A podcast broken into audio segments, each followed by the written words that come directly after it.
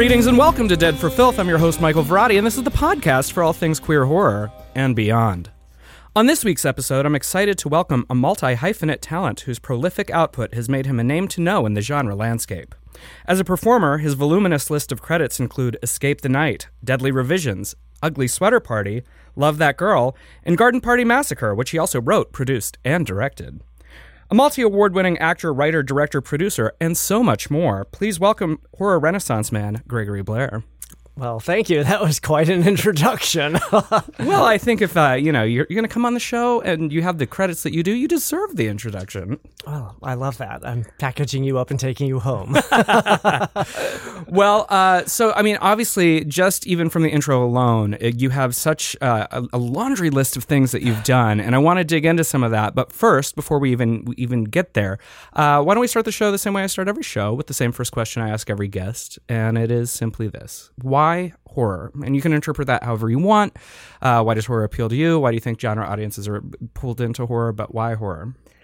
okay. Well, I will answer both of those and add a third Excellent. sort of element to that. Um, We love a rule of threes here. okay, swell. um, so, why horror in general, I think, is probably been talked to death, so I won't spend a lot of time on it. I- I think it's about A, that it's one of our primal. Uh, our primal draws, you know, fear comes from, you know, it's been around forever. The fight or flight, it's part of who we are. It's part of humanity. So it's a, it's a universal thing. So I, that's part of what makes that draw exist. Uh, and then the other side of it is that adrenaline rush that you get from being scared. It makes your heart race and whatnot. And so, like a roller coaster, some people like that and some people don't. But Right. if you do, then that's where the appeal is. Um, so, it's those two things being able to sort of face your fear. Uh, in a safe space, you know, feel the fear and do it anyway, that kind of a Right. thing, and and work out stuff too, like you would in a dream. Right, I like it's a it's a controlled fear, so then you can kind of get that cathartic release without dealing with like the existential fear of the world. Exactly, exactly. Um, same thing with uh, tear jerkers. I think you know you get to go to that place and cry, and then you feel better. Well, that's interesting because I've I've not really I've heard people equate horror and comedy before because it's like Ah. the beats of laughter and the beats of fear Yes. can often be manipulated. It's all about controlling an audience's breathing. But I think you're the first guest in the history of the show that's ever mentioned uh, kind of the correlation between a drama and horror. Of course, horror in its has roots in drama because uh, Right. all, all performance does. But that's interesting. You you think the uh, the tearjerker it's a release as well, and it would be. Yeah, and well, I'll, and I'll get back to that Okay. if we can. I'll jump now to um, why horror for me, uh, which will touch a little bit in both directions. But um, I was a I was a pretty odd kid. I was underweight. I was undersized. Uh, I, I had to have operations on just about every feature on my face. So I was not the cutest kid. I was very odd. The guys would all go out and want to play tag football, and I'd want to make a movie. so you know, it was like the I was the weird kid a little bit. I don't want to blow that into proportion or any out of proportion or anything, but that sense of being uh, not an outcast but an oddball, I think, is very much a part of the horror genre in a couple of ways. Um, number one, I think there are people because it's a smaller, it's a genre loved by a smaller group of people. We sort of connect, and I think that's what people who are feel like they're oddballs or outcasts they want connection. I mean, who doesn't? But Right. I think it's a special thing there. That's why there's people use the term horror family for people who like horror. So it gives you a sense of belonging. So there's that, and um, I think also there's a lot of uh, the person who feels like an outcast represented in horror. Usually, the final girl is the outcast. Look at uh, Laurie Strode in Halloween. You know, she's not the one who's going out and partying and drinking and having sex. So she ends up becoming the hero. Um, and that's the good side of it. The bad side of it is you could be Carrie and Right. end up killing a lot of people for being bullied and blah, blah, blah. Well, it's interesting you cite those two examples because over the course of the show, uh, Carrie tends to be one of the most referenced movies for a lot of queer horror filmmakers because of the you know otherness that Carrie experiences, Right. feeling sort of bullied and the ostracized nature of, of, of her life Sure. and sort of what that looks like through a horror lens. But recently, uh, the, the conversation about Laurie Strode has been coming up a lot too, because a lot of times when we discuss otherness in horror, there is sort of that instant leap to the monster, to the creature from the Black Lagoon or Frankenstein's monster, or like that is the personification of otherness. And, I, and it is.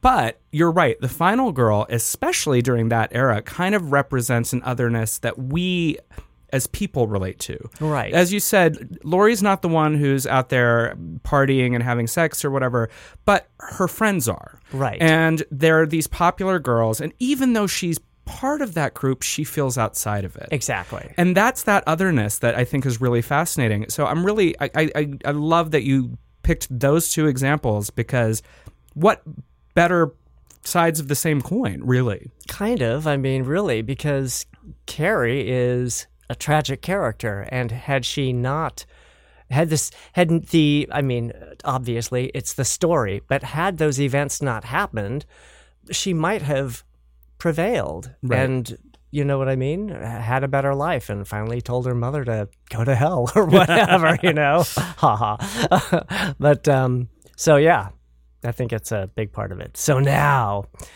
why horror? The third part. This is the part I think is the most. Uh, when you first said it, this is what I thought of, and my answer, which I'll explain, is why not? Sure. And what that goes to is, I think, I love that it's it's provocative when it's coming from another horror film lover. Right. But I think when it comes from outside, I think there's this judgmental element to it. It's always people looking at you with this face that's sort of scrunched up. Why horror? What's wrong with you? Why why do you like that horrible icky stuff? Um, and uh, it's that it's that that judgmental element that I think is fascinating because really horror is simply a genre that elicits fear. Right. That's its job. And fear is an emotion. Just like, uh, this is why I told you we'd come back to it, drama elicits tears, right. and comedy elicits laughs. So, why is laughter, the, those are all three just different emotions. Why is one so vilified and so looked down on? Uh, understanding that, uh, yeah, it's probably the one people like the least if they had to pick. Which Sure. one would you like to experience? But some people like to experience it for other reasons we talked about. But it's that looking down on it that I think is very prevalent. You never, or almost, I've never heard people say to uh, an actor, why drama? Right. Or even why comedy that often? Um, it's always why horror. And it is interesting too that people do rush to praise movies that make them feel bad emotionally in the way that a drama does. I mean, we we we always during the the autumn and Oscar season see a lot of movies that take us through like, you know, the long dark tea time of the soul. Right. Uh and I love that phrase. uh, well, liberally borrowed from Douglas Adams. I did not come up with that. Um, but I uh, do think that, and I love dramas. I mean, I love all sorts of. oh, of me film. too. I love all genres. But there is something interesting to be said that, you know, you go and see a movie like The English Patient or, you know, some of these movies that really take you to a dark emotional place. Yeah. And they're celebrated. oh, And horror takes you to a dark place, but maybe because it puts a fantastical lens on it, there is a judgment. And that's fascinating to me. Totally. I in my first film in Deadly Revisions, Bill Oberst Jr. plays uh, Grafton Torn, and he plays a horror film writer. And in this one moment in the film, uh, this is so funny. He's being interviewed, and he's being asked this question about, "Don't you think it's terrible to put all these horrible images in our heads?" And he says, and I'm totally paraphrasing because I don't remember the dialogue; it's forever ago. Uh, he says something to the effect of. Well, you let a war picture like Saving Private Ryan or Platoon be as gory as all get out, with blood and body parts flying everywhere, and it wins Academy Awards. But if you have a horror movie do exactly the same thing, people poo poo it and call it trash. Exactly. And I remember kind of it was the mid thousands when we had sort of that height of what people would air quotes refer to as torture porn. Hostel, Saw, and I remember. I mean, those not are not necessarily my preferred sub mm-hmm. subgenre of horror, but what I found interesting is is the images of those are so visceral to people. They tend to leap immediately to that. Like I could never watch that. This is not a genre for me.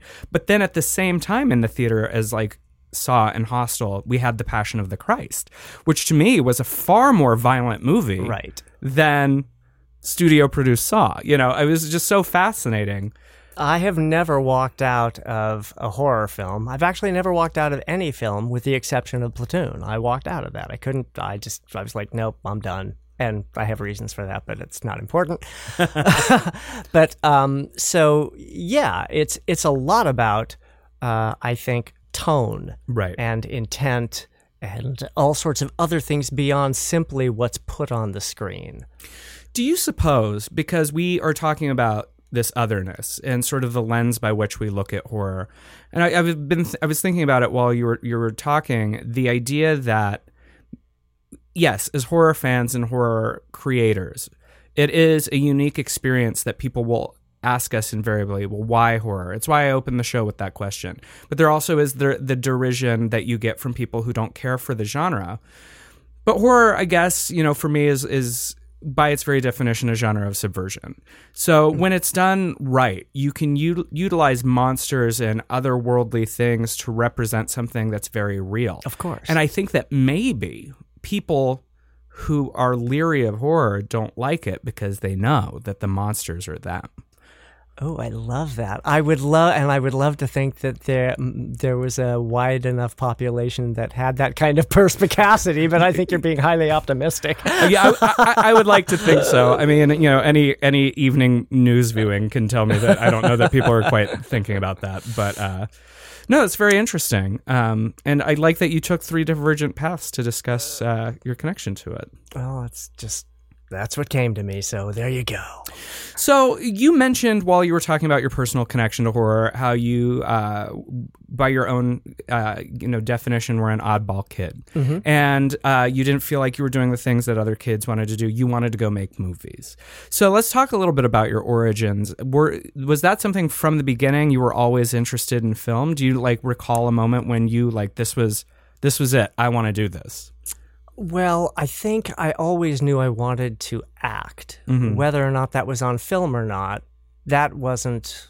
I think I was pretty much a equal opportunity kind of uh, the way I, I thought of it. Um, because as a kid, I pretty much got into theater first. Right. I did not get into film first.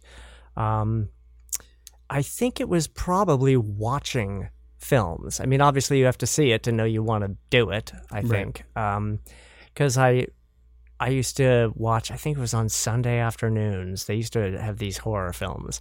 Um, they were all you know from old, old films that could be on television at that hour, and I'm sure they were horribly edited. Now that I think about it, because it was three o'clock in the afternoon, you know, and little kids were watching it like me. So I'm sure they were sanitized and and and bastardized in many ways, but what I found fascinating about those, aside from the things we talked about, was that sense of mystery.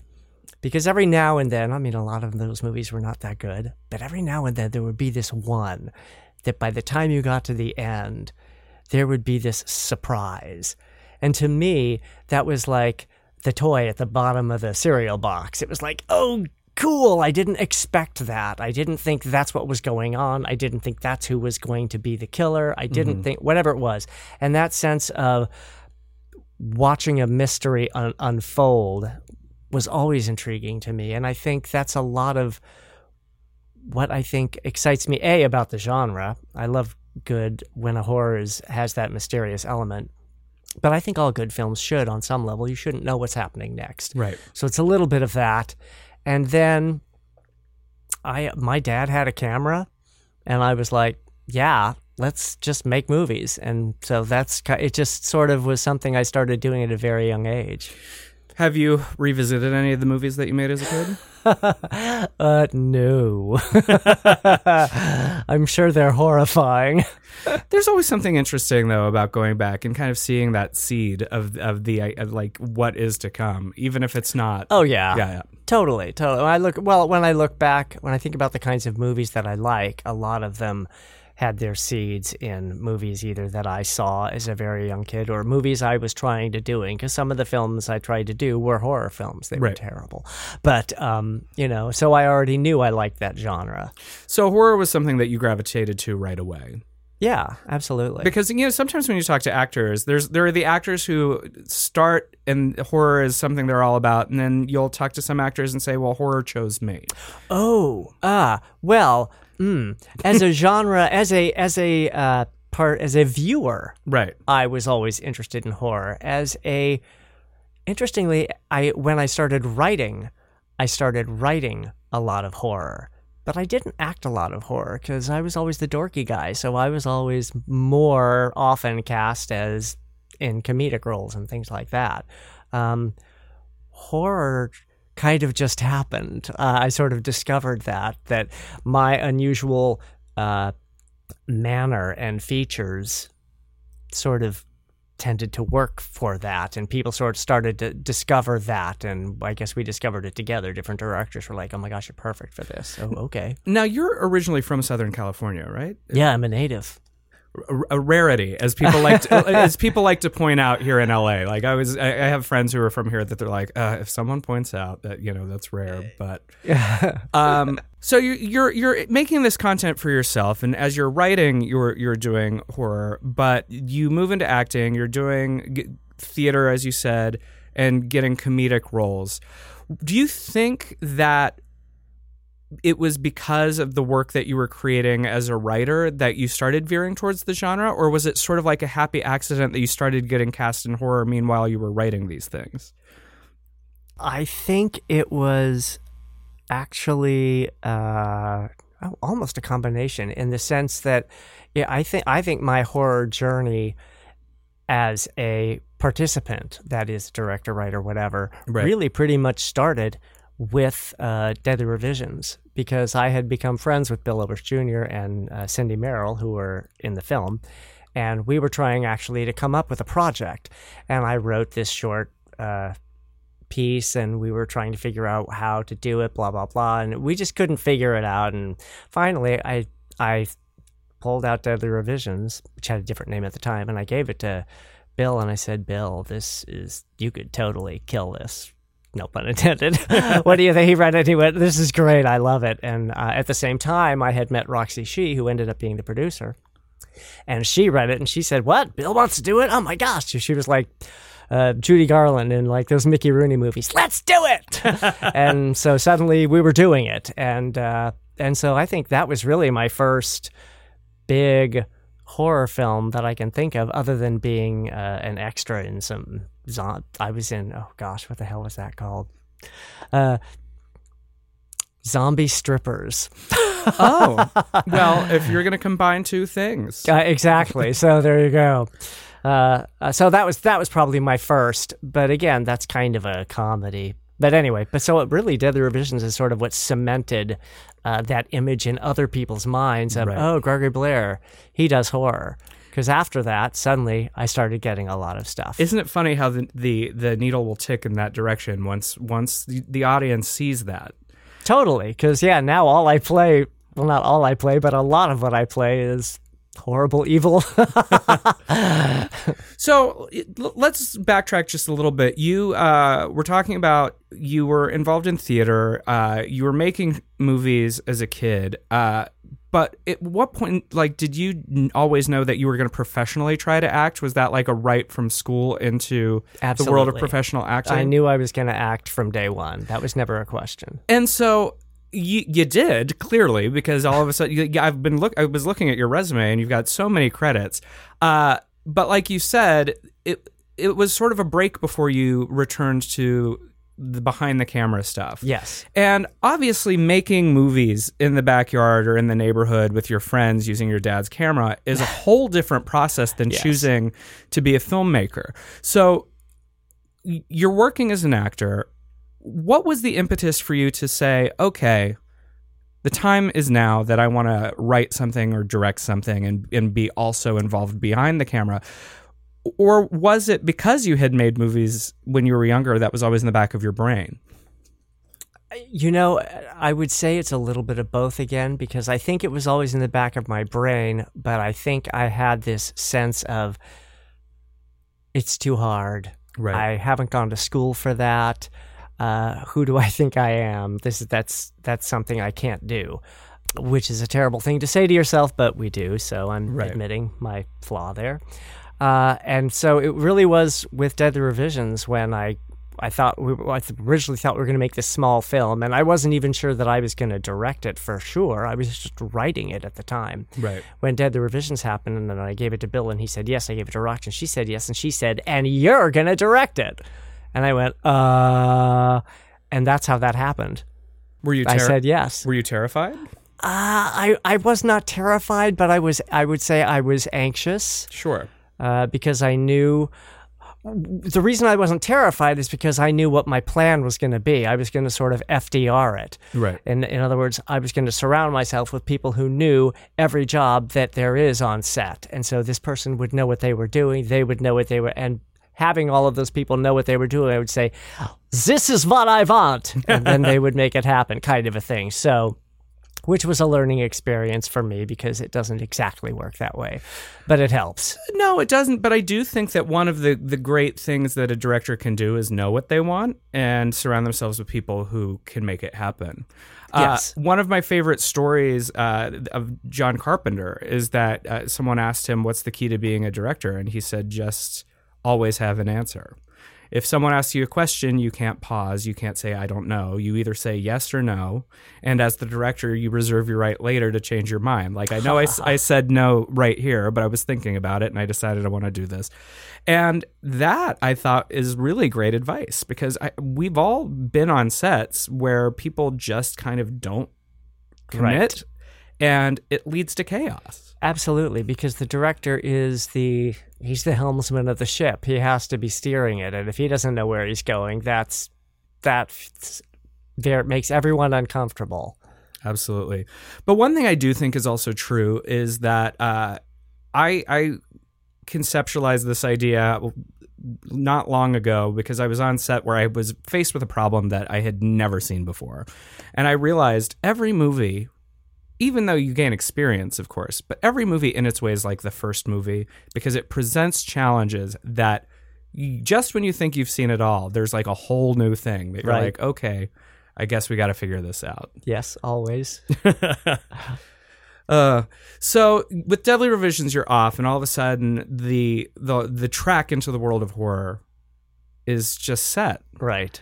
And so you noticed, I'm sure, uh, a shift in in your career based on that. And did you then like want to keep making horror from that? Yes, well, because it's fun. It's a Yeah. it's a super fun genre, um, and because I am often cast as uh, the bad guy, I get to unleash all sorts of things that I don't normally unleash into the world. Right. you know, um, so that's uh, freeing, is what it is, um, and and uh, people respond to it. So that now I get people who are writing roles for me in their scripts and things like that. So that's I feel very lucky that that's happening.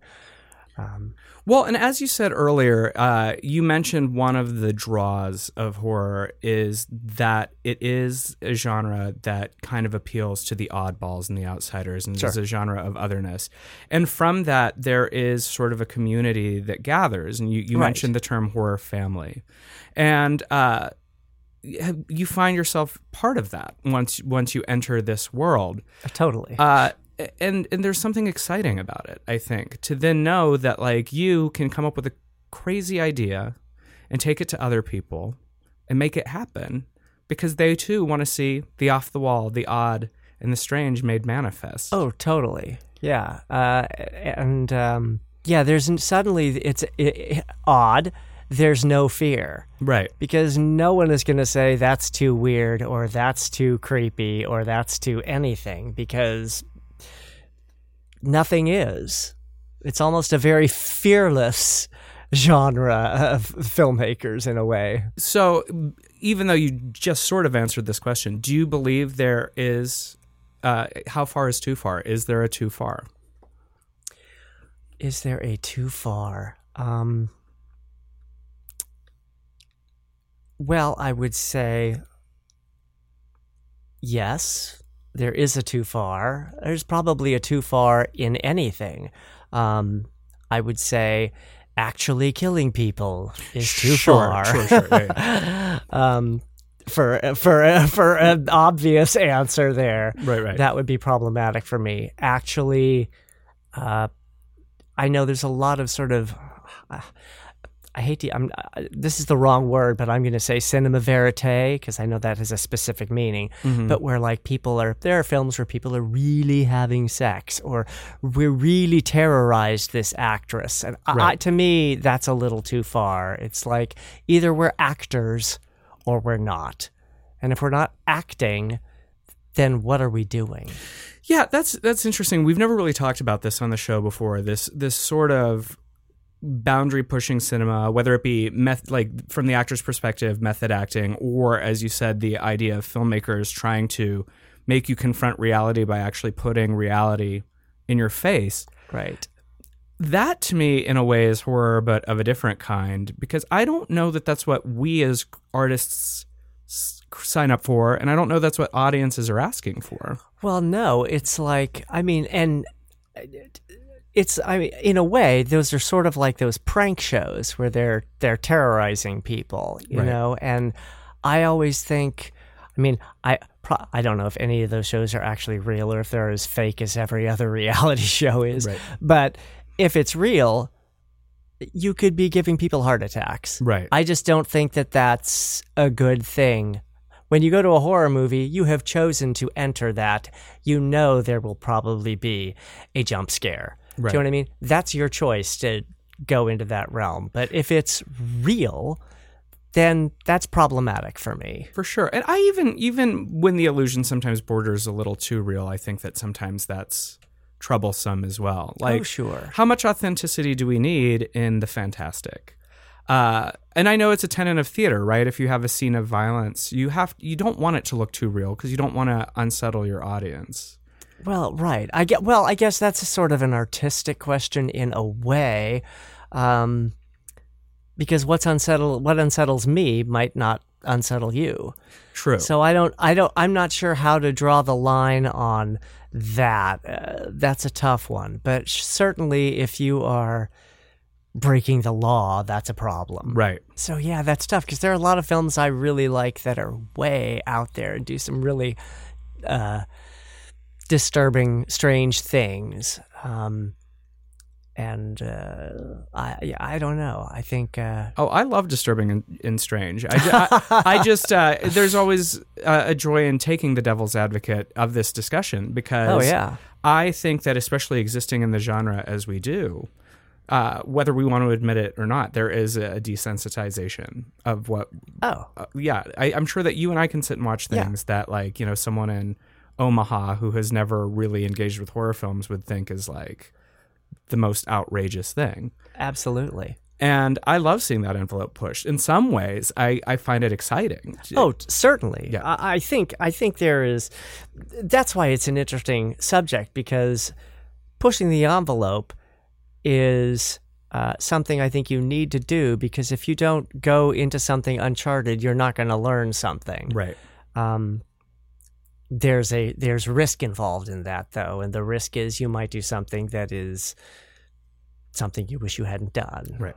Whatever. So bringing it kind of back to the original question and and the uh, top of the discussion is maybe one of the the goals of horror to just test the limits of where we are as people and as a society. Ooh, I love that idea. That's an interesting theory. Um, and I would argue that some filmmakers in the genre are doing that.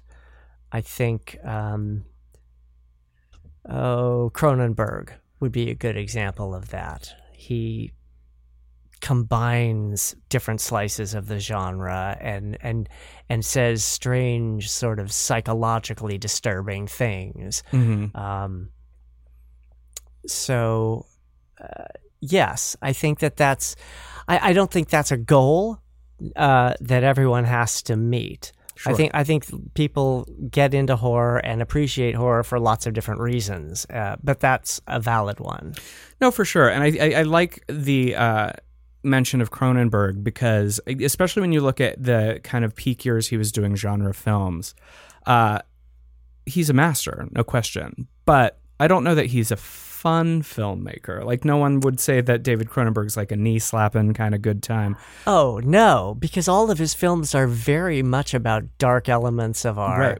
psyche and they're very disturbing. But that's what makes it delicious. Like, and I and that's what I think what you're saying is is you're right. Not everybody does that, but the people who do really do push it. Yeah, and I think sometimes those are the ones that resonate when you think about things like Rabid or Shivers uh, and uh, you know The Brood. The Brood is a big one. yeah, me, yeah, is uh, and then in comparison to contemporary films of the era, like American Werewolf in London, you know they're very different. Very different. yeah. Sure. Yeah. But that's also a classic. Yeah. Um, doing something completely different again. That was, I think, the first that I remember, the first really gory, bloody horror comedy that I had seen. I know it wasn't the first one that was made, but that's right. the first one I remember seeing. And that roller coaster of being terrified and laughing was so bizarre to me. It's it, it's a huge yeah, that really sparked something because that, I think it was a little bit later after that that I saw uh, Evil Dead Part Two, Dead by Dawn, which is exactly that same kind of roller coaster ride. Right. I think those are the films that inspired Garden Party Massacre because that's a total. Which I wanted to ask about because one, I think it definitely would fit in uh, with what viewers, like listeners of this show, are interested in. Uh, and I, I really think that um, there is a, a combination of comedy and horror that happens. And I wanted to ask you before we got into Garden Party Massacre as a whole uh, topic, um, because you did kind of come from a world of comedic acting and you are also involved in horror and i know with things like garden party massacre you you bridge the worlds is that something that you like to do? You like to to like look at the absurd and show how it can be scary but also funny? Well, I know I respond to those kinds of movies a lot. We just recently saw uh, Happy Death Day 2U. And I love that. I eat that up. Mm-hmm. I think it's because horror is uh, if you if you buy into the movie, which is what you're supposed to do. Right. It's this scary thing that you experience. But if you pull yourself out of it sort of from an objective standpoint, and by now we've seen a million things talking about the tropes that are ridiculous. Oh, I heard scary sounds in the basement where the lights don't work. I think I'll go down and investigate. Right. Okay, what idiot does that? No one. So it's something that's amusing immediately. But do you ever find because you you bring that up, um, we know these tropes. We live right. in these tropes. But then something will happen in my life where there's like a noise in the other room, and I'm like, oh, I should go see what that is. And I'm like, I know better. Like, of anybody, right. I know better. So I think the trope still exists because there's something tangible about them that, like, it, or real. Um, I'm always the first person to go investigate a noise. I, so I would not make it oh wow! Okay, you're the first person to die yeah. in a horror film. yeah, I'm always. I well, I mean, also though, I think because of my leanings towards horror, I would either be the first person to die, or I'd be the person everyone thought did it, and I would be the second to like the second to last death, right? Because I would be the suspect up until, and I'd be like, I've been telling you guys all along. uh, no, I love that because a couple times during the course of the conversation, we've talked about how it's a thin line sometimes between horror and comedy, mm-hmm. and I think to then as a creator or storyteller take that notion on and say yes there is and bring them together. That's uh that's an awareness of of two different aspects of how we as people deal with things. And i think mm. that's really interesting. And it's not easy. Comedy's not easy. Comedy in general is not easy and and horror comedy is not easy but when it's done well right God, it's fun. so tell me about Garden Party Massacre. Uh, why why that story? What brought that out to the world?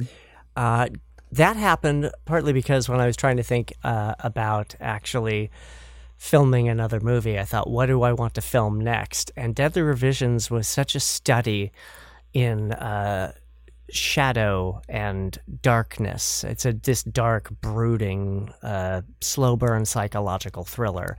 So there's lots of there's a lot of dark, there's a lot of shadows, a lot of angles, a lot of uh, that kind of imagery and that kind of thing. And I wanted, I said to myself, I want to do something totally different. What would be the total opposite of that? So, Garden Party Massacre is. Uh, even though there's a horror the horror element there it's basically a comedy. It all takes place entirely in the day. It's light it's bright it's fast paced it's it's basically like an antithesis bookend of deadly revisions. Right. um, so that's how it came to me i got the title. It just popped into my head one day and i thought that's kind of hilarious. Are you- because you know garden parties are so refined and massacres are anything but. Well, I was going to ask, are you a garden party enthusiast? I've never been to one, so I'm afraid. Other than I- the one you made in your other film, than the yeah. one I made, right? so anyway, so the, the title just made me laugh, and then I just started writing it. And I came up with these characters and um, the whole scenario, and I just thought it was hilarious. And I was about two thirds done, and uh, so then I had some f- actor friends come and read it uh, to see if you know is it is it just me? Am I the only one who think this is funny, or does ever? And they all said it was hilarious. And I said, so what should I do next? I said, here are my ideas. I was going to either do this or this or this, and we sort of talked about them, and that's how I ended up deciding on how to finish the script. I finished the script. I and I was like, uh, this is what I'm doing. I'm doing this, and um, so I just started casting it, and then boom, we were making it. Uh, and I love that you you did a horror piece set in daylight because there is a kind of a proud subgenre of horror that are daylight horror films. Sure. And I, I I don't know if this was intentional or not, but a lot of Texas Chainsaw Massacre, which of course, like when you think of the titles, Right. they, they share you know a commonality, uh, is a daylight horror film. Totally. And Totally. uh, so I just I love that. There's there's a spiritual kinship. Ah, I love that. I would never have. I mean, gosh, I certainly that wasn't in the back of my head when I was making this film, but I love it. I mean, I guess in some ways too. At a garden party, you always enjoy fine food, and what what was the plot of Texas Chainsaw if not good barbecue? That's true. Uh, so I wanted to ask because sometimes when when you you do movies of this nature, uh, the world at large likes to prescribe uh, the label of camp. hmm Uh, do you view Garden Party Massacre as something that fits within the camp genre? I'm gonna leave that up to the viewer. I think. Um, do I think it's campy? Uh, uh probably. I, I like camp. Uh, somebody described it as imagine the cast of Big Bang Theory trapped in a horror film, which I thought was interesting because it is sort of this. It is very uh, that comedic bang bang bang bang punchline setup punchline boom and that's how a lot of sitcom is so it is a lot of like that it is like friends meets the texas chainsaw massacre in a Right. way um, there is a lot of that so uh, sure there probably is a lot of camp element because i am picking fun at horror tropes but also at other sort of social things there's stuff about cell phones and and other things and so yeah, there's a little camp, a little satire. It's it's a lot of stuff. Now, is camp something that you you said you like camp? Mhm. Uh, do you think that camp does have a uh, kinship with with the world of genre because it frequently pokes uh, holes in in the way we perceive things? Yes, that's interesting. I never thought about camp as a genre of its own. I guess because it you can have camp in a variety of kinds of films. Right. I mean, if you look at um, what's that classic? Whatever happened to Baby Jane?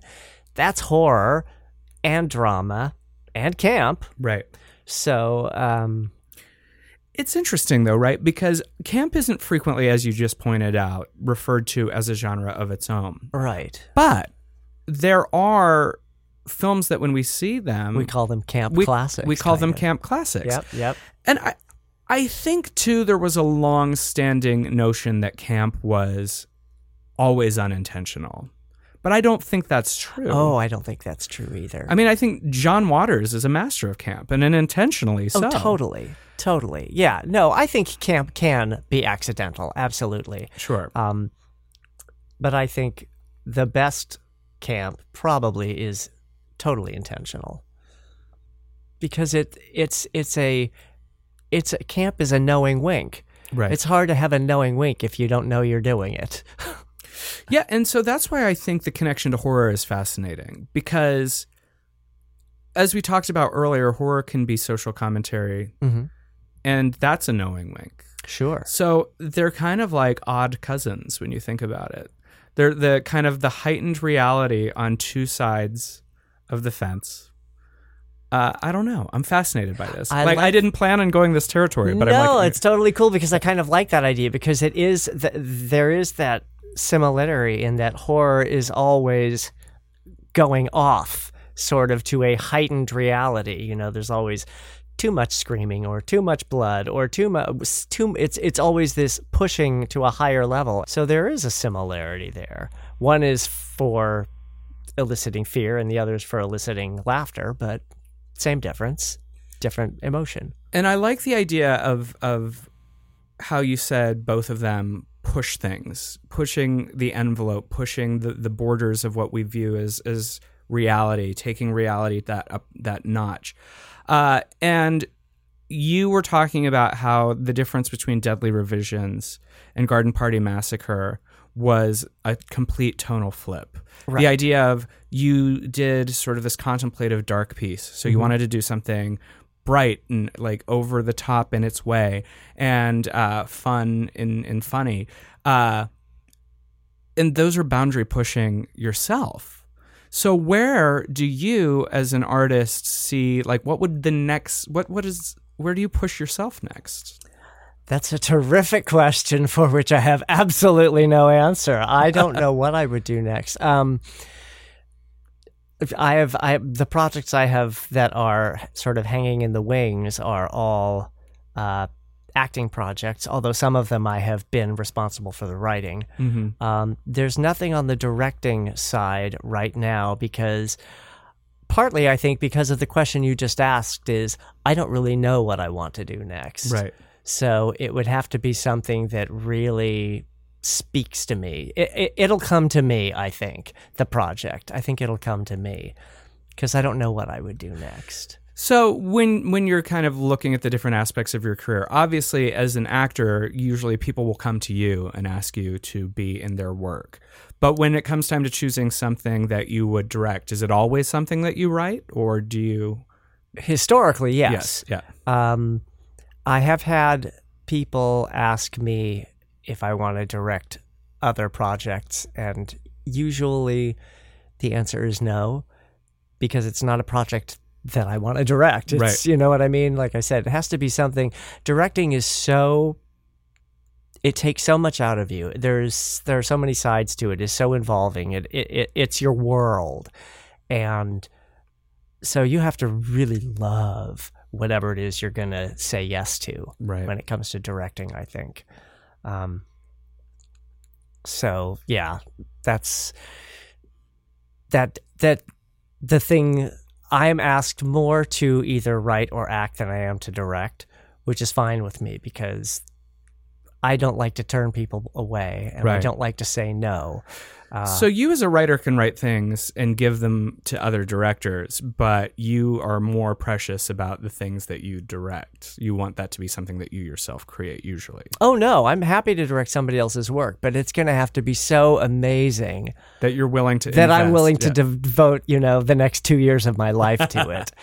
Uh, and you know, there are scripts out there that are that I'm sure, but they haven't come to me yet. So Well, you never know. you never know. Now it's in the ether. Like I said, I think it'll when it happens, I'll know. I'll go. This is it. This is what I'm doing. No, I was just curious because I liked the idea that you uh, pre- presented this this notion of the duality between the two films, and as this conversation has sort of taken on the theme of like the pushing the envelope and pushing the boundaries, I like that in your own answer you talked about how you sort of pushed yourself to try. I did this, so now I need to do the complete polar opposite because that's what I want to do artistically. So I was just curious. And maybe Ah. that thing has just yet to reveal itself. totally. It may be a drama. Maybe. Now you've made people laugh, you've made them scared. Now you have to go make them cry. so I had mentioned at the top of the show that um, you have quite a resume of acting roles. Uh, I was looking on IMDb alone; it's over sixty plus performances, and there's probably more. Oh yeah, because IMDb only lists only list some film and television credits. They don't list any theater or anything else like that. Right. And it's frequently not up to date, which I don't know that the people in the world at large always know. Um, but, you know, some of the things that I mentioned in the intro were more recently discussed in the press, or like I know I've, I've seen you out in the world promoting. But with that many credits to your name, are there roles of yours that uh, you wish had gotten more attention than they did, or do you have any particular favorite uh, performances you would like to point people towards? Hmm. That's a good question. No one's asked me that before. I like that. Uh, certainly, uh, Weird Wendell in Love That Girl. That was. Uh, I got that role. Uh, It was an interesting way I got the role. I was called in for a completely different role, the nerdy writer. Haha. Typecasting. Uh, and I did that. And she said, That was really good. Can I give you another role? I said, Sure. She gave it to me. I went outside and read it. And I went, Oh my gosh, this is so much more fun. And I went in the room and did that. And she was like, Yeah, thank you. And so that's how I ended up getting that role. And, uh, and it was just uh, supposed to be a one off. Um, but they rewrote me in for a couple more episodes. So I was kind of hoping maybe he would become uh, a recurring character. A more he was a recurring character, but a more of a recurring character. But I think it went off the air actually, so it wouldn't have lasted anyway. But that was a really crazy, weird, fun character. Um, and you know, now that it's off the air, I don't know who can see it. I don't. I don't even know if it's on on anywhere, YouTube or Right. anything like that. Um, I really liked my role in Escape the Night. That was really fun. I wanted to ask about Escape the Night because uh, when I first moved to LA, I actually had been working in the digital space and uh, I had done a couple small events with Joey Graceffa. Oh, okay. And uh, to see from you know the YouTube beginnings and, and watch him create this show, that's it's somewhat reality competition esque, right? Or is it a scripted? It is a it's a partially scripted because it's a it's kind of like a who done it murder mystery slash reality show game Right. because every episode one of the the YouTubers is going to die Right. basically. And so the YouTubers have no idea what's going to happen to them. But they have to stay in character, right? They stay in their character. See, this is all fascinating. To yeah, me. it's a totally cool concept. So they all are either at, I think they were all at a 1920s gathering at our in our episode, episode two. right. I mean, series two, and um, in our uh, episode, there was the the main villain. I think the main villain was the the gingerbread woman who had abducted these kids. So it was the the YouTubers had to find the kids, and when they eventually get to the gingerbread woman's uh, bakehouse, if you will, I play Samson, who is her slave, who is doing all the baking and I have this gem that they have to get. And so it's they need to get that. And then two of them, she catches them, and then two of them have to come back and play this game, and whoever wins gets to go free, and the other one dies, blah, blah, blah. So the YouTubers never knew what was going to happen. Uh, so it was a lot of fun. We, as the characters they interfaced with, we had lines, but we also had earpieces so that if, you know, the YouTubers were totally off the rails, we could, the director could tell us, tell them this or whatever. Oh, that's interesting. Because I wondered, I had known about the show, and uh, it's it's crazy. Like it has a crazy following. Super Because crazy. Right now, uh, in Los Angeles, uh, for those of you who aren't here in Southern California, on Sunset Boulevard, which is peak advertising real estate, there are giant billboards for the new season. they have them every, they're on Sunset Boulevard every season. Yeah, and it's wild, but like I always was fascinated by this idea because I know that Joey is very interested in the world of genre and horror and played with it in this in the way that only could maybe really exist in the YouTube space. Yeah, because all of the episodes are have a thriller slash horror element always. and the idea that they're playing characters but it's also like a game for them that's got to be kind of an exciting challenge as an actor because you kind of have to think on your feet as well, I'm sure. Totally, because you never know what's going to come out of their mouths or what they're going to ask you. So it's very, even though you have this scripted dialogue, things you will need to eventually get out and say so that they hear them because they need them because they're either clues or whatever it is. Right. Um, it's it's very much improv because you have to they'll they'll what they ask you is just nobody knows what they're going to ask you and you have to come up with an answer It's exciting. And then, like, from a director's standpoint, it feels like almost it would be like hurting cats, too. Like, I'm really interested in oh it. that's yeah absolutely Yeah. the director was amazing because that's exactly what I imagined it was, and Right. they would we would come in before the YouTubers would get there, and they would basically so where are we going to put the cameras? There we have to figure out where they're going to be because okay, the YouTubers are going to be standing here, and they'd have stand-ins for where those bodies would be, and it would all have to be orchestrated in such a way and even so, sometimes the YouTubers were would end up not where they're supposed to be, and so I mean, it was a a, a feat of sheer magic. That director, my hands are up in the air to him. Yeah, I'm fascinated. I think that's very. Uh, was that a long shoot day? Uh I, I don't remember it being longer than anything else. I mean, you know, That's- every that's shoot day is a long shoot day. Um, well, I took you on a very, very like long departure into the discussion of Escape the Night. Uh, but was were there any other roles that were standouts for you?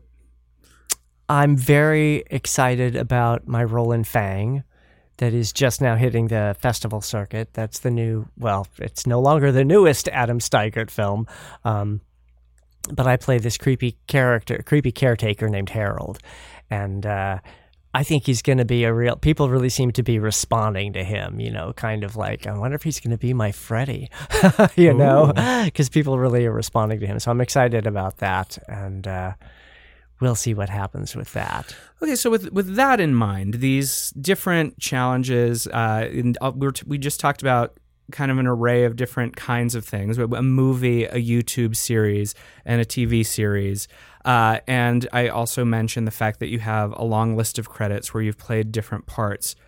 Is there a kind of character that you haven't played yet that you want to play, or that you've always wanted to play? That's a yummy question too. We do Uh, our best here at Dead for Phil. I mean, I there are characters uh, that I know that exist in like uh, plays that I know I want to play. Is that what you mean, or do you mean a character type? Why not both? Like, Hmm. if you're like, if you have always wanted to be George and who's afraid of Virginia Woolf, I'm not here to Oh stop hell you. yes! Who doesn't? Right. but also, are there are there types that you are just like, I have never been asked to play this kind of role, and I'm dying to do that. You know, I'm so open to anything. I don't know that I that there is a particular type that I am uh, pining for.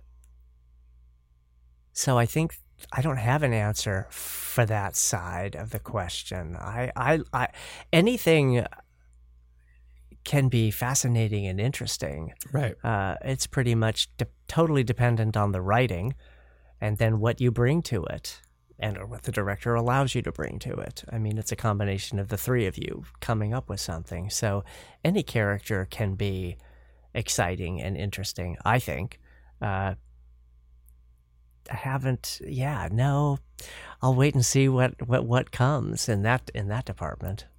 Well, I think it's always good then to be open. You never know. I mean, sometimes I talk to people and they say, I'm always cast as, you know. oh and i'd rather be play and I would, would love to try this. So I just didn't know because Interesting. No, I think because when I started out acting, when i started trying to decide I wanted to be in film, I had no idea what my type was. What I I wanted to play what I wanted to play, right. which was the this sort of uh, winsome. Uh, waif character because I was still small and all of that and, and young and boyish and all that but I didn't have the right look for that Mm-hmm. and I never got cast as it. And uh, and I just kept going round and round trying to figure out what what the heck. Nobody wants to cast me as anything. I couldn't figure it out. And then suddenly, when it became clear, oh, I'm the funny neighbor. I'm the funny wingman. I'm the psycho killer, whatever. Once I started realizing what people saw me as, it became so much easier because I, I knew what to audition for. I do love that the psycho killer and the funny wingman can exist in tandem in the world of the casting. Of course. Well, look at, uh, I mean, Scream is kind of like that. Those guys are kind of each other's wingmen, yeah. if you think about it.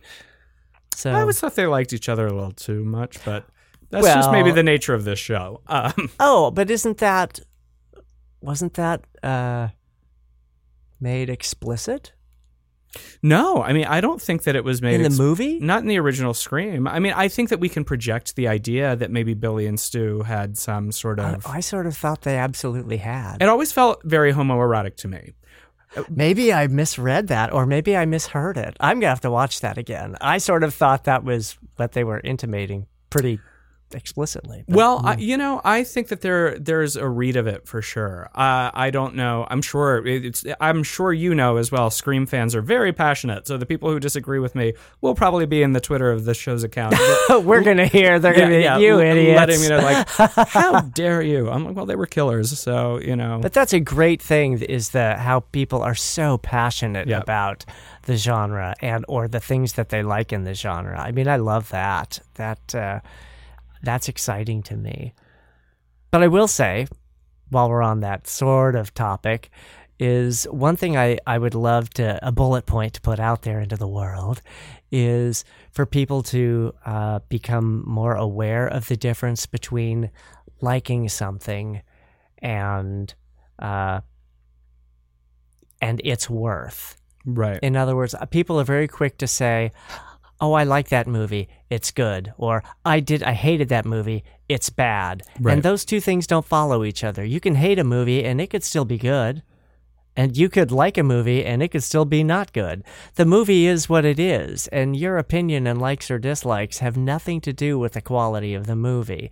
And people have a hard time, I think, separating that because when you go to see a movie, it's so much about you, your history, your feelings, your psychology, what happened to you that day, your mood, who are you with, the audience. All of those things are part of that experience.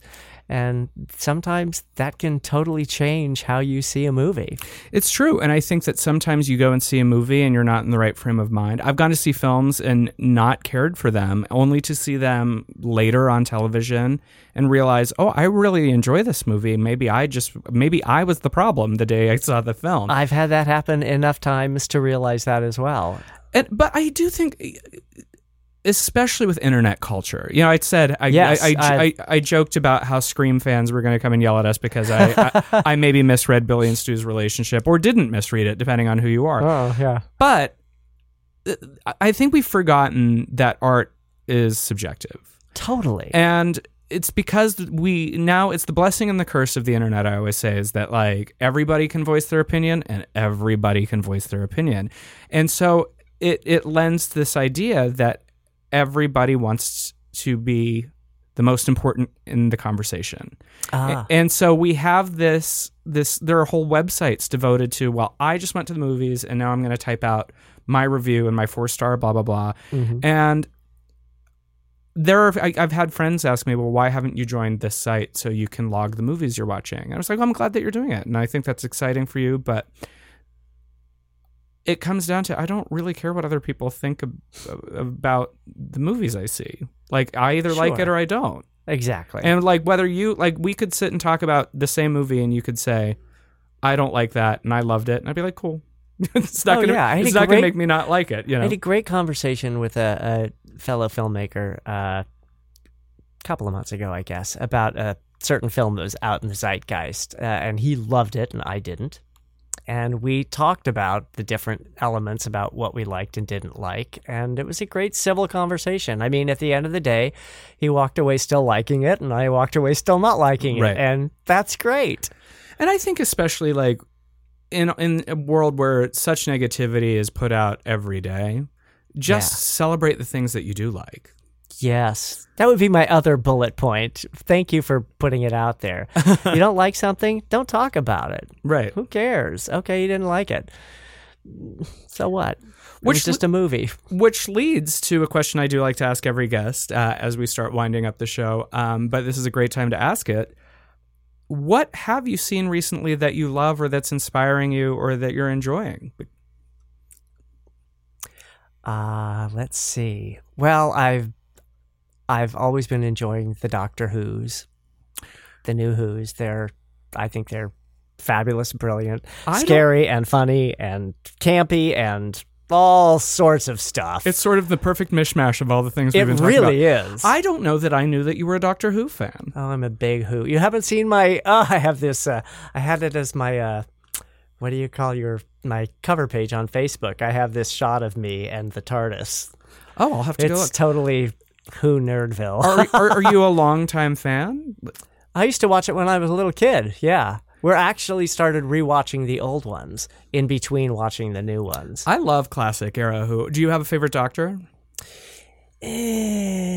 Eh, that's really hard As because it's like it's like uh, you know when people ask me what's your favorite horror film. Eh, it changes. Yeah, yeah. it changes and or i feel uh, in some ways it's like even though in doctor who's world it is actually comparing apples with apples they're all different in their own way and and magical and interesting in their own way I agree with that. I uh, I did uh, a guest spot on a sci-fi podcast where they asked me the same question, and I kind of skirted the answer. But but uh, I do always like to ask because it is it does come up when when the show's discussed. Um, but one of the things I love about the consistency of the writing and a credit to all of the showrunners who've who've uh, run Doctor Who over the 55 years that it's been Yeah. on is that they find people who are dynamically different yet embody the same spirit.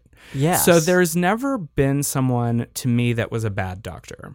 I, I I like each of them for different reasons, and I think each of their eras are different. Sylvester McCoy is not Tom Baker, is not David Tennant, but they're all the Doctor, and Yeah. I love that. Uh, Tom Baker was my first Doctor, but I don't know with the lens Oh, of right. time if that would make him my favorite. He's just the one that I saw first, right So- because like the we're as i said we started rewatching from the beginning and i did not i have not we have yet to come to a doctor that i remember yet right. so i'm discovering new doctors as we go And uh, some of those early episodes are there's a lot of moral quandaries. always you Yeah. know it was it was i loved that the th- television shows that were sort of sci-fi-ish back then often like twilight zone there was a lot of moral questions things that they were not afraid to address about society which i think is one of the great things about good writing is when you it's not just about everything is not just face value there's other stuff going on Right. um, and good horror does that too any genre can do it i think Well, and I, uh, you know, appreciate any discussion that ends with the equation of Doctor Who and the Twilight Zone, sharing some of the same social commentary space. we're Uh, not nerds at all So, uh, what else? What beyond uh, the the Good Doctor is is on the the watch list? other things that i really like uh, well we're watching uh, ash versus the evil dead because we're way behind on everything i don't know how that happened but it is we're way behind Well, I think that when you're making movies, you don't often have time to watch movies. So, Oh, that's probably Yeah, partly it. And we also are we're everybody subscribes to different things. We're subscribing to Netflix, and a lot of those things don't show up until after they've shown up on HBO or Hulu or wherever. Right, right. They eventually get there, so we're behind the behind the the run on that. Um, what else are we watching that I really like? Uh, well, we're still watching Grimm. I know that's over, but I like that show a lot. That's another great example of what didn't exist so much before, but exists now a lot, which is exciting to me, is horror television shows right. With American Horror Story and Grimm. And I mean, there's just tons of them now. That was not a very popular genre at the time for television. I mean, beforehand. So I'm pretty excited about that. Yeah, there's been a whole new benchmark uh, of, of of horror TV, and I'm sure we could trace it back to things like Buffy and the X Files, kind of like pivoting the conversation. But you're right. Before uh, kind of the mid '90s, we didn't. It, it was few and far between. There would be like a vampire series from Canada that would last a couple seasons and then Right. would like flit away, or uh, now it's sort of um, an embarrassment of riches for horror. I know. I kind of like it. we were due. I know. And uh, give me more. Give me it all. I want a buffet of, of, of ooky spooky things.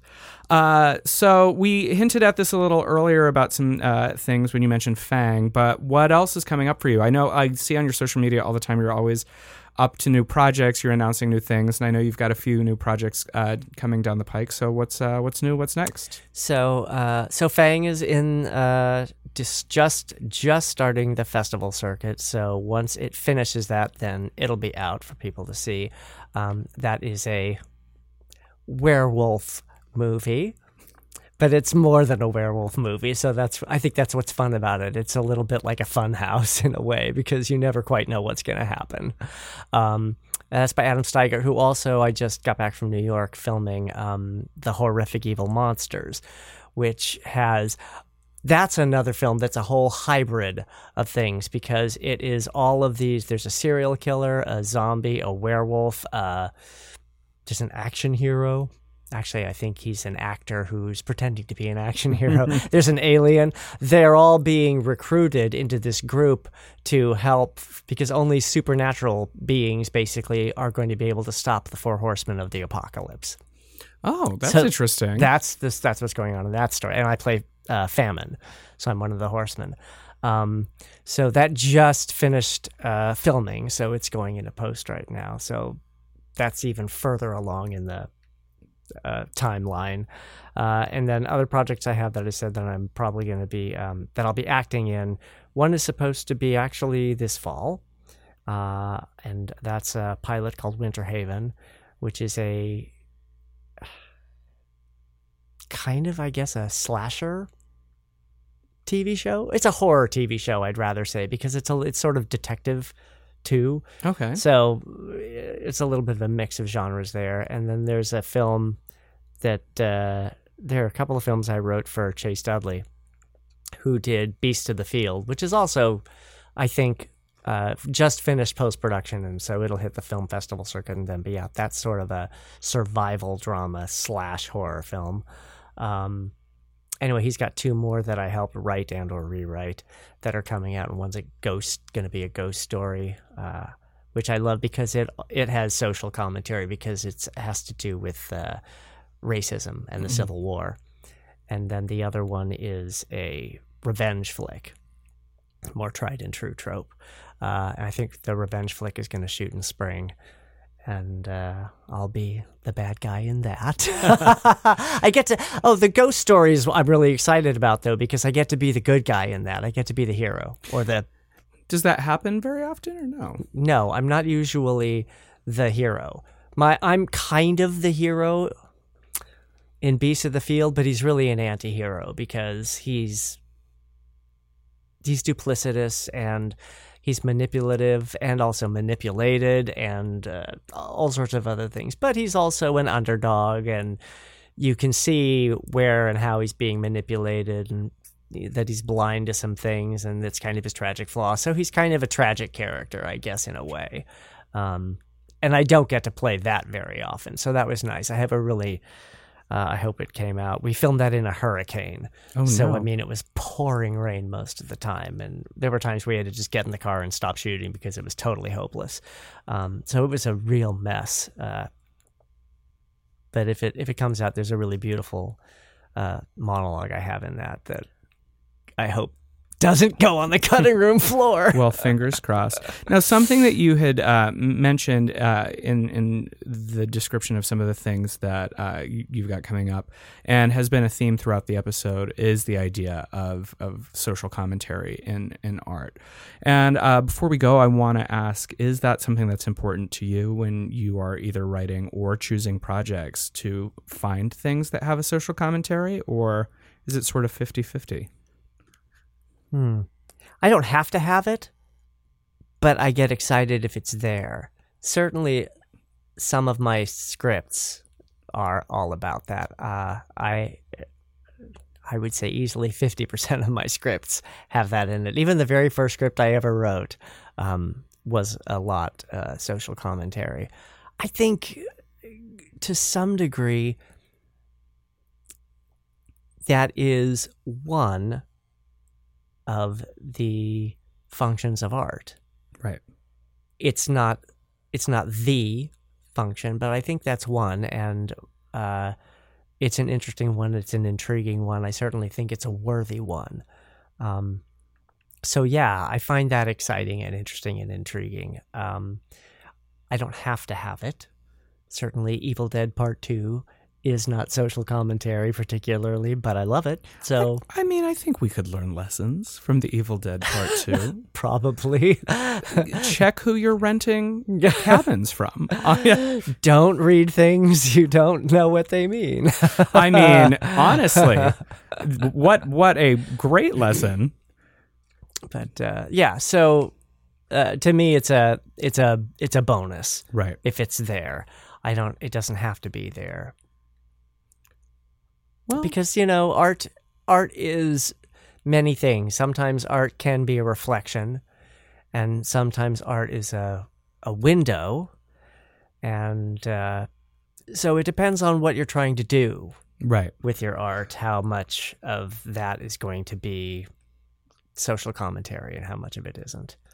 Well, as someone who wears many different hats and does so many different things, what's cool is that you probably get to test out all of those different functions of art in, in the things that you do.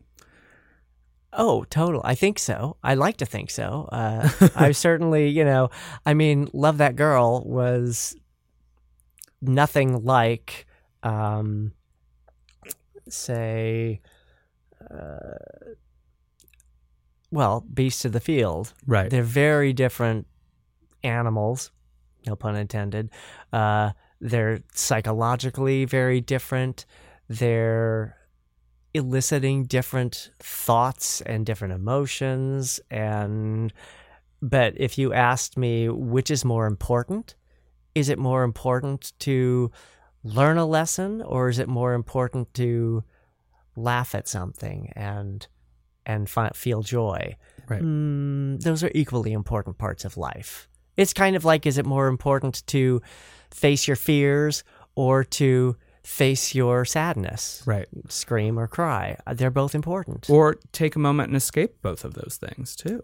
Absolutely. Yeah. And when you think back over uh, the course of just this conversation, we talked about the many facets of what horror can do and the boundaries that we can push in the commentary and the importance of escapism, but the importance of facing things. And uh, it's just great to know that there are people out there like yourself who are creating and ticking off those boxes and creating new boxes all the time. So thank you for what you do and what you bring to our genre. And uh, yeah, for people who want to discover more about you, where can people find you? Oh gosh, I'm everywhere. Uh, I have a main website uh, landing page, which is just gregoryblair.info. Couldn't be easier. Uh, and that gives you links to everything else. But I've obviously I'm on IMDb. I'm on Facebook. I'm on Twitter. I'm on Instagram. I think I'm on Pinterest. I'm probably on other things that aren't coming into my head at the moment. First guest to mention Pinterest. Uh, Ah, so I, I I did I know I like who does anyone who uses that but you know what I actually used it for of all things believe it or not recipes because when I became vegan and I was gonna make all my own food I figured I better figure out how to do it because I don't know I never knew how to cook so do you now get I the, do the aggressive emails where we've found 18 pins for you? I used Pinterest Oh, once no. for Halloween decorations like 10 years ago. And like once a day, they'll be like, here's 17 new pins about how to I'm- make like skeletons out of pine cones. I'm very, very good about making sure to check all the boxes that say never contact me about anything ever or I will kill you. Well, you are already better than I at this. Uh, Gregory, thank you so much for coming on the show today. Oh, I appreciate uh, everything, all the insight and uh, conversation that you brought. Uh, listeners, as you uh, heard, Gregory is involved in so many things, so please go and check out some of uh, his work, both written, directed, and acted in. And uh, yes, thank you again. Well, thanks for having me. It was a blast. Thank you, thank you. I'm Michael Varrati. This has been Dead for Filth. Yours always in Glam and Gore. Good night and good luck. Dead for Filth is a Reverie original podcast, executive produced by Aaliyah J. Daniels, LaShawn McGee, Chris Rodriguez, and Damian Pellicione.